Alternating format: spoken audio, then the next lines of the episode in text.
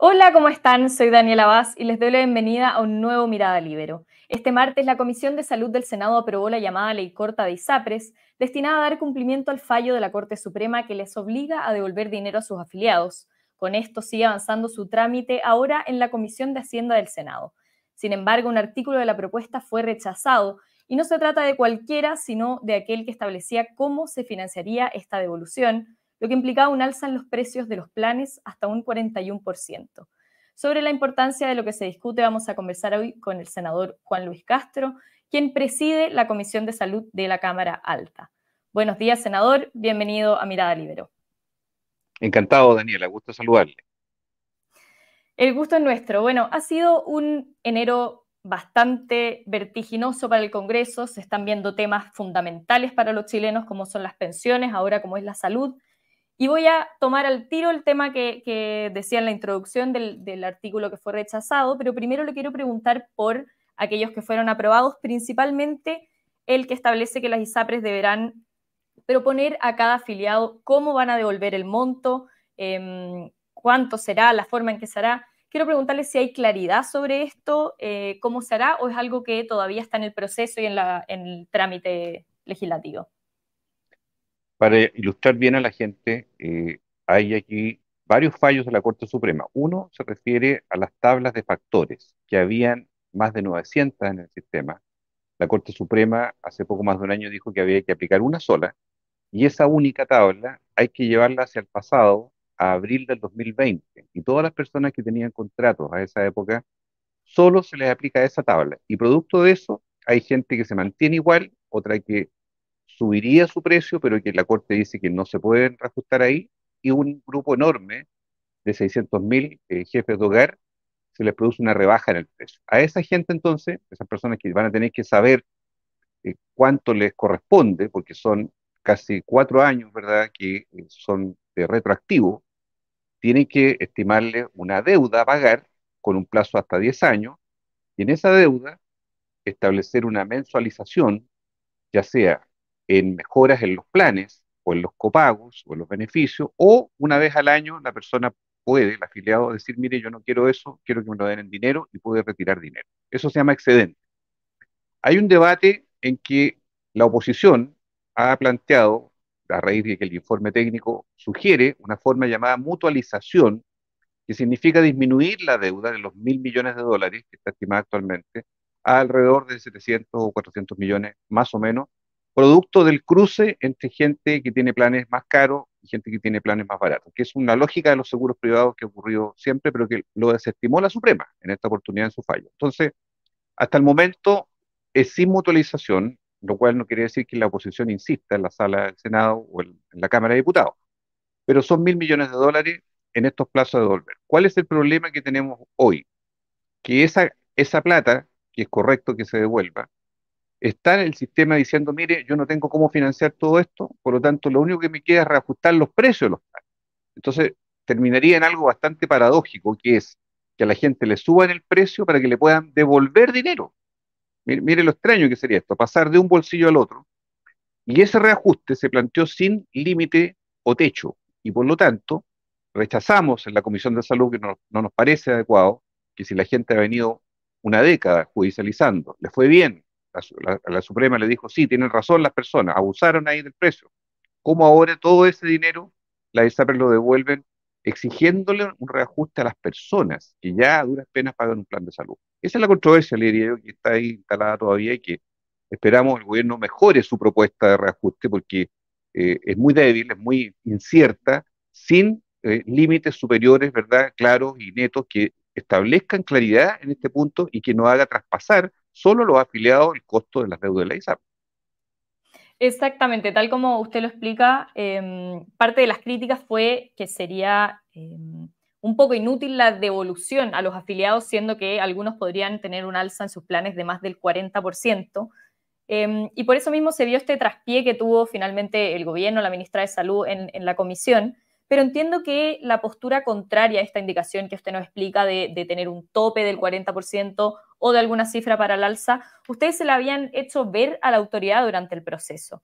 Entonces, ¿cómo se entiende que hayan insistido con eso y que incluso no hayan contado con los votos oficialistas entonces.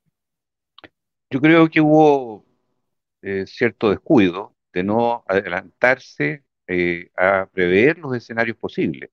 Cuando uno está diciendo semanas y semanas con antelación, mire, cuidado porque tenemos una aprensión muy firme que no se ha despejado, que es que terminemos aquí dañando demasiado a las personas con reajustes hasta 41% en determinadas ISAPRES. Son seis ISAPRES, no son tantas tampoco. Entonces se sabe bien cada cual cuánto va a reajustar, ya se estima, se conoce eso. Tres grandes ISAPRES, que son con Salud, Cruz Blanca y Nueva Más Vida, son las que tienen las alzas más altas proyectadas, sobre 30%, casi todas ellas, ya hasta 41%. Eso es imposible aceptar. Entonces, cuando uno hace una ley, ¿cuán fácil es hoy día? Dice, mire, la ley quedó mala, mire, no se dieron cuenta, mire cómo dejar la ley perjudicaron, mire que fue peor el remedio que la enfermedad. Son las cosas que ocurren, Daniela, en, la legislatura muchas veces. No podemos caer en esos errores. Hay que ser muy prolijo en esto y tener en el centro no a la ISAPRE, sino que los afiliados, a sus cargas, a las familias que están pagando un plan. Bueno, eso es lo que nos inspiró y, por eso, bueno, es tiempo, todavía el gobierno puede, tiene varias etapas por delante, poder enmendar, poder colocar una alternativa diferente. No es que estemos en contra de que haya un reajuste, pero no abusivo, no para despedazar de alguna manera a los afiliados que están en una situación precaria, que ganaron en la justicia y hoy día se van a ver ensombrecidos, ¿verdad?, de esos fallos producto de reajustes desmesurados durante este año. Piense que el primer reajuste va a ser ahora en marzo, es por el ICSA o IPC de la salud, que se estima que puede estar entre 5 y 6%. Y luego vendría este segundo reajuste extraordinario, por ahí por agosto, que la verdad puede ser una lápida si es que no se regula y se controla en esta ley que es la que establece las reglas del juego, ¿verdad?, para las personas en el sistema privado. Ahí hay un punto importante porque, claro, el gobierno todavía tiene instancias para em, reponer este artículo que fue rechazado en, la Comisión de Salud del Senado. Tiene la Comisión de Hacienda, luego tiene la, la Sala y luego tiene la Cámara de Diputados. Sin embargo, ayer en entrevista con la segunda, la ministra Aguilera dijo que repondrán esta indicación en la Comisión de Hacienda y presuntamente de la misma forma en la que fue rechazado. Entonces, ¿qué gestiones están haciendo ustedes para que existan cambios en esta indicación? ¿Y qué le parecería si lo vuelven a reponer de la misma forma? O sea, sin límites, sin techo, que tres ISAPRES tengan alzas de más de 30%. Al final, ¿cuál es la propuesta que ustedes tienen? No, nosotros hemos propuesto tres caminos que hasta por lo menos la votación de antes de ayer no fueron escuchados. Porque si el gobierno propone lo mismo que se desestimó, va a correr un camino muy incierto, ya sea en la sala del Senado o ya sea en la Cámara de Diputados, que son los trámites gruesos que faltan, y después hay una comisión mixta. O sea, esto le queda mucho por delante eh, de aquí a mayo. Pero yo creo que lo natural es que el gobierno coloque una salvaguarda para los afiliados. No puede dejar esto simplemente a reajustes donde toda la deuda de las empresas, de la ISAPRE, sean traspasadas a las personas. Eso sería realmente una situación lapidaria, una situación terminal. Porque ¿sabes lo que va a pasar ahí? Va a haber una estampida de gente que no va a tolerar esto y se van a retirar, pero no se van a retirar en, silencio, se van a ir a la justicia. Y en la justicia les va a ir bien, porque ya hay fallos y precedentes. Yo pregunto, ¿queremos judicializar de nuevo? ¿Está el gobierno manejando alternativas donde esto va a ser un boomerang finalmente en términos de judicialización? Y tercero, va a haber un problema con la creación de nuevas ISAPRE, porque esto es el, mundo más, más divertido que existe, porque las ISAPRE anuncian su fin, anuncian su apocalipsis, lo han dicho en todos los tonos, a punto de morir, colapso. Y resulta que se están creando nuevas ISAPRES, pues Daniela, hoy se están creando. Entonces me dice, ¿por qué? Porque las nuevas ISAPRES, que algunas se van a desprender de las actuales, se hacen solo para capturar esos nichos de mercado que van a huir de las alzas de precio que van a venir ahora si no se hace nada. Entonces, vamos a tener planes más baratos para gente más joven, gente más sana, que no va a estar dispuesta a pagar esos 41% de reajuste, y adentro de esas ISAPRES antiguas van a quedar solo los enfermos crónicos, los mayores de 65, la gente que no tiene dónde ir, para serle bien sincero, están cautivos. Entonces, esta dualidad, eh, la verdad, si uno me dice, esto es el camino, yo le digo, eso no puede ser el camino, eso es un retroceso, eso es profundizar más la desigualdad que hay hoy día ya dentro del sistema y derechamente ver ausente el rol regulador, porque si algo estamos haciendo en una ley es regular las cosas de nuevo, y el modelo de negocio no, no funcionó. Y por eso decimos, simultáneamente terminemos, por favor, con esta selección de riesgo por sexo, por edad y por enfermedad, que nos ha acompañado durante 41 años. Este es el único sistema en el mundo, de la OSD, por ejemplo, le coloco ahí el club que está Chile, que tiene un 7% de cotización a la salud obligatorio y sobre eso un seguro privado que primero usted le pregunta qué sexo, qué edad y qué enfermedad y después le fija un precio. Y ese precio está acorde a esos factores de riesgo adversamente. Entonces, esto ya es insostenible. Eso es lo que hemos dicho es el principio de una reforma de la salud que el gobierno lo va a hacer de aquí a octubre. Nosotros dijimos hoy día hay condiciones políticas, estamos todos, derecha e izquierda, de acuerdo políticamente en el Senado. Las ISAPRE están de acuerdo, nunca habían estado, ahora están de acuerdo. ¿Para qué esperar más? Porque este es el pecado original del sistema, el tener un sistema privado muy a la medida de la empresa y no a la medida de la seguridad social, que es lo que correspondería a esta altura de la vida. ¿Y qué gestión va a hacer usted como senador oficialista, además presidente de la Comisión de Salud del Senado, em, con respecto a esta indicación para que no vuelva a reponerse de la misma manera? O, se lo pregunto de otra manera, si el gobierno lo ha contactado para ver cómo solucionar algo que fue rechazado incluso por, sus propias filas. El gobierno no me ha contactado, yo siempre he estado disponible. Desde luego, hasta el día de la votación, el martes, eh, estuvimos dialogando, después de eso no ha ocurrido va a la Comisión de Hacienda ya el lunes, martes, y luego a sala. Yo creo que es conveniente que el gobierno no se cierre. De pronto, en el Ministerio de Salud, por sentir que tienen las cosas claras, pero sin los votos, pasan cosas como lo que ocurrieron con el rechazo de este artículo, que es muy importante y fue advertido de larga data ya por nosotros mismos. Todavía hay espacio, pero yo quisiera que hubiera más capacidad de poder eh, flexibilizar las cosas, dialogar, buscar límites razonables. Nadie va a estar en contra de un, reajuste razonable, menos de 10 puntos, en fin, todas esas cosas se pueden hablar, pero poner estos valores, 30, 40% de reajuste, es insoportable. Y el gobierno tiene que tener claro eso, porque la gente al final del día, si hay un problema, le va a echar la culpa al gobierno, porque el gobierno es el que comanda eh, esta ley y por lo tanto tiene la última responsabilidad, porque además depende de ello la Superintendencia de Salud, todos los organismos fiscalizados reguladores de gobierno. Por lo tanto, aquí tiene que haber una puesta en escena respecto de las personas. Pongámonos en el lugar de la gente. La gente hoy día paga mucha plata, no sabe qué hacer. A mí me llaman por teléfono todos los días de distintas regiones, me dicen, doctor, ¿qué hago? Me salgo, me cambio, me retiro, me paso al FONASA, me cambio de plan. Entonces, yo lo que digo es, a ver, esperemos porque de aquí a abril va a estar despachada esta ley. Y ahí van a estar las reglas claras, pero son reglas que tienen que estar claras. Las reglas que vamos a hacer no pueden dejar espacio a la incertidumbre ni al abuso, que es justamente lo que ha pasado todos estos años. Claro, usted lo decía, si es que hay un alza de, 40% en, algunos planes, em, esto es inútil con respecto a la devolución que van a hacer las ISAPRE, finalmente esto sería ponerle una lápida al sistema. Y muchas veces durante esta larga discusión se ha dicho que el gobierno tiene una cierta ideología, una idea de terminar con las ISAPRES, de ir en contra de ellas, a pesar de que ayer en la misma entrevista de la segunda, la ministra decía que, que em, con esta ley corta ve cada vez más lejos el fin de las ISAPRES. ¿Usted cree que hay algo de eso, que hay un intento por terminar con las ISAPRES, que, o un intento al menos por no salvarlas? Yo creo que cuando partieron estos fallos hace un año atrás, había gente en el gobierno, no todos, pero habían sectores que preferían dejarlas caer, que ya era mejor eh, que esto se acabara judicialmente o financieramente y punto. Después yo creo que hubo una reflexión y por eso se envió la ley corte en mayo, o sea, al quinto mes del fallo se envió esta ley. Bueno, yo entiendo que la ley tiene el objetivo de articular el aterrizaje de las sentencias judiciales, pero va más allá de eso. Esta ley tiene todo un capítulo de FONASA, que no tiene nada que ver con la justicia, es una modalidad nueva de FONASA que sí ayuda bastante a la gente de clase media. Pero en, lo que se refiere a las ISAPRES mismas, hoy día el dilema de si se mantiene o no las ISAPRES, yo creo que no debiera dudarse que el aporte de todos los sectores que ofrecen servicios de salud hay que recogerlo. Nadie sobra en materia de prestaciones de salud, al revés la gente se queja de que falta acceso. Entonces, ¿qué hay que hacer? Reconvertir el modo privado que va a seguir existiendo en Chile, bienvenido sea, pero pongámosle reglas nuevas, pongámosla en el marco de la seguridad social. Terminemos con estas letras chicas de la edad, del sexo, de la preexistencia, de la exclusión, de todo lo que acompañó por 40 años la ISAPRE.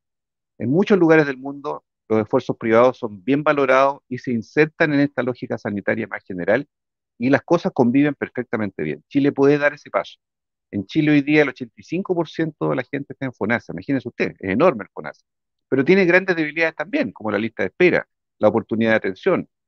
Pero en el caso de las ISAPRES, la gente se seduce de estar ahí porque va a tener coberturas de 90%, 100% en algo grave, una hospitalización, una cirugía, y sabe que va a poder ser atendido en una clínica sin esperar.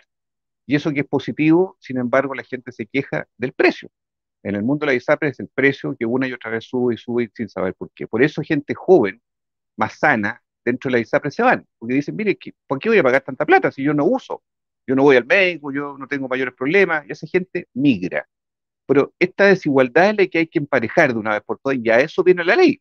Entonces, yo creo que lo que resta, el gobierno tiene que hablar más, tiene que conversar y llegar a puntos de acuerdo, porque todos queremos llegar a acuerdos. En la Comisión de Salud hicimos sendos comités técnicos, comités de reforma, invitamos a expertos, vinieron de todos los sectores de distintos gobiernos a dar su opinión, se lo planteamos al gobierno, algunas cosas las tomó, otras no las ha tomado. Pero el esfuerzo nuestro es el esfuerzo que tiene que hacer hoy día el gobierno, que es proponer alternativas sabiendo que aquí hay que encontrarse. Esta no es una ley para pelearse, es una ley para regular mejor las desigualdades que hay en el sistema de salud. ¿Y cómo evalúa el, liderazgo, el rol que ha tenido la ministra Aguilera en todo este proceso? Bueno, ella eh, ha estado muy al frente de, este proyecto de ley en particular. y yo creo que tiene todas las capacidades la ministra con sus equipos de poder eh, hacer las cosas siempre mejor.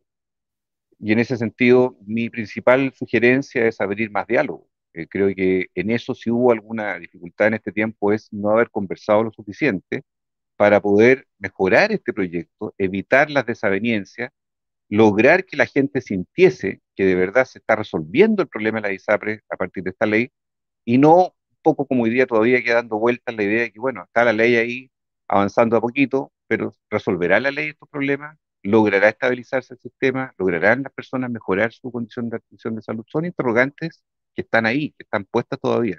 Yo creo que la autoridad siempre tiene el deber de estar delante, ¿verdad? Buscando que una ley patrocinada por el gobierno sea una ley valorada y que tenga eficacia, que sirva efectivamente para enfrentar este problema.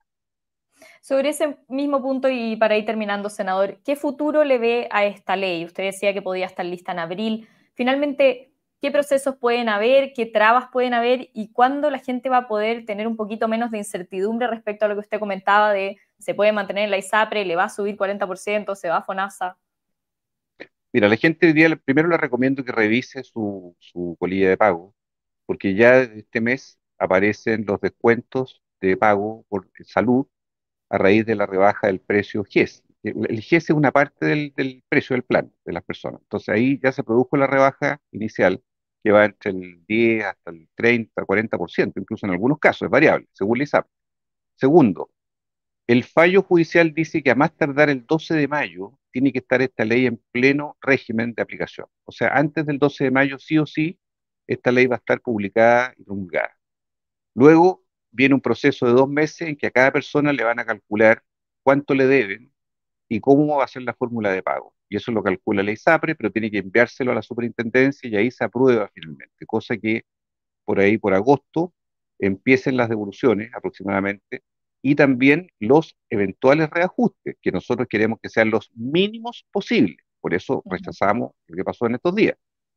Y eh, por lo tanto, yo le diría que la estabilización podría darse en los próximos seis a ocho meses aproximadamente, si es que las cosas andan bien. Me refiero que financieramente se permita sostener el sistema, pero no dañando al usuario, no a costa del usuario, que es el equilibrio delgado que hay que sostener en una ley como esta que es tan compleja. Y para esto el gobierno tendría que transar en, la reposición de esta indicación. O sea, mire, la, indicación ellos tienen que ver que, cómo la hacen, que la mejoren. O sea, tiene que tener, lo lógico sería, por ejemplo, yo planteé una fórmula, que los reajustes que vengan nunca hagan que una persona en el precio final que estaba pagando a agosto del año pasado sea superior a ese precio. Cosa que usted tenga un punto de referencia. Si usted sabía cuánto le descontaban el sueldo, ¿verdad? El salud en agosto del 2023, antes del fallo, yo le digo, ok, reajusten ustedes, ah, porque algunas cosas suben, otras bajan, pero nunca que un afiliado quede pagando más de lo que estaba pagando ante el fallo. Me parece que ese es un criterio más que razonable, porque así la gente puede medir el beneficio. De lo contrario, puede terminar siendo peor el remedio que la enfermedad. Y, ahí está el dilema y por eso hay que colocar estos umbrales o, techos o límites máximos para que de verdad haya favorecimiento a las personas y no detrimento al bolsillo de los usuarios, porque si no, los usuarios que se enojan con legítima razón, van a judicializar, se van a ir, van a crearse nuevas ISAPRES o van a engrosar FONASA con las listas de espera que todos sabemos cómo están y va a ser un retroceso. Eso es lo que no queremos que ocurra y en eso es el gobierno el que tiene que dar más certeza porque ellos llevan el comando de la ley. Son ellos los que tienen la facultad de reponer, de darle urgencia, de colocar cada uno de estos artículos en favor de la ciudadanía en la legislatura. Bien, senador Juan Luis Castro, muchísimas gracias por su tiempo, por esta entrevista. Muchas gracias, Daniel. Hasta pronto. Gusto saludarle. Hasta pronto. Muchas gracias también a todos los que nos están viendo, especialmente a los miembros de la Red Libero, y nos vemos pronto con más Mirada Libero. El Libero, la realidad como no la habías visto. Haz que estos contenidos lleguen más lejos haciéndote miembro de la Red Libero.